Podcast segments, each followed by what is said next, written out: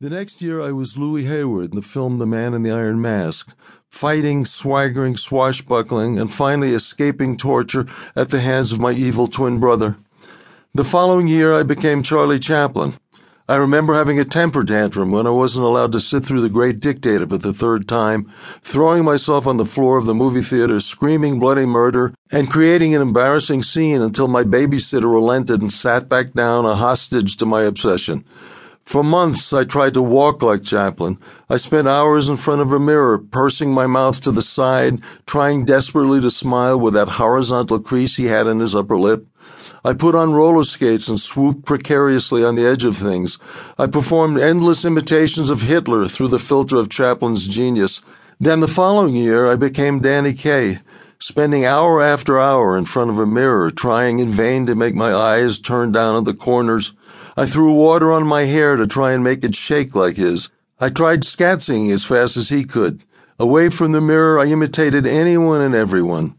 Outside in the street, if I'd see someone with an interesting walk, in half an hour I'd make it my own. Any exotic behavior was fair game. A limp, an accent, a nervous tic, anything to turn myself into someone other than me.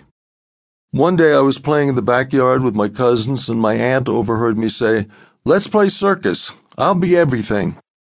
I grew up in Brooklyn, and every Saturday afternoon for years I dragged my reluctant mother to acting classes at the Academy of Music, making her sit in dark, empty hallways while I studied whatever children worked on in those days. I was incorrigible. By age seven or eight, I was completely obsessed with performing. Theater, movies, music, I was obsessed by all of them. At school, my main activity was staring out the window and daydreaming about being other people in other times, other places. How I got through even grammar school remains a mystery. I have two important memories from those early years. Both were small events, really, and neither of them took place in school, but both changed how I thought about theater and acting. The first occurred when I went to a film with my father. I was around eight years old, but he took me to a movie for grown ups in black and white, with a lot of adult talk and not much action.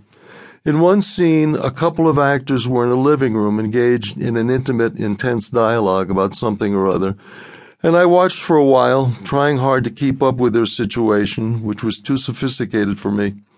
It was rare that anything on a movie screen ever bored me, but this was starting to do the trick. So to keep myself entertained, I pretended I was there with them watching the scene from inside a closet. Where the impulse came from, I don't know, but I held a hand up to my face and made a small opening in my fist so I could watch everything through the keyhole of an imaginary door. All of a sudden, the acting, which had seemed real enough a moment ago, looked false, and the scene turned stale and lifeless. I was amazed. It was as though a veil had been lifted from my eyes. In an instant, the actors were no longer cinema gods with huge heads, the idols that I had been imitating for years. They'd lost their sense of authority and importance. In fact, at this moment, they no longer existed in any reality at all. The scene had instantly turned false, and I had the distinct feeling that the performances of the two people in the scene were no longer directed at each other, but towards some anonymous audience. But who is their audience, I wondered. There's no one in the room with them. They don't know I'm here in the closet. They don't know anyone is watching. Who are they focusing on? Not me, not any other living soul. I remembered feeling that it would have been more appropriate for them to be focusing on each other, which is what people did in real life when no one was watching. But they weren't doing that. They were talking to no one and for no purpose. This strange moment for me was simultaneously disillusioning and enlightening.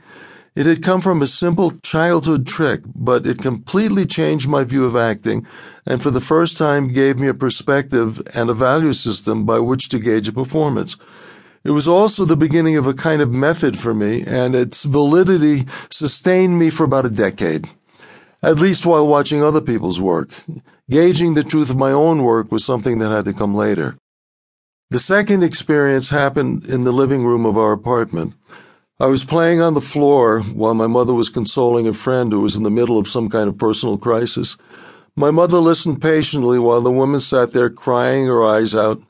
I was halfway across the room, now pretending to read a book, but of course I was much more engrossed in the drama being played out in front of me.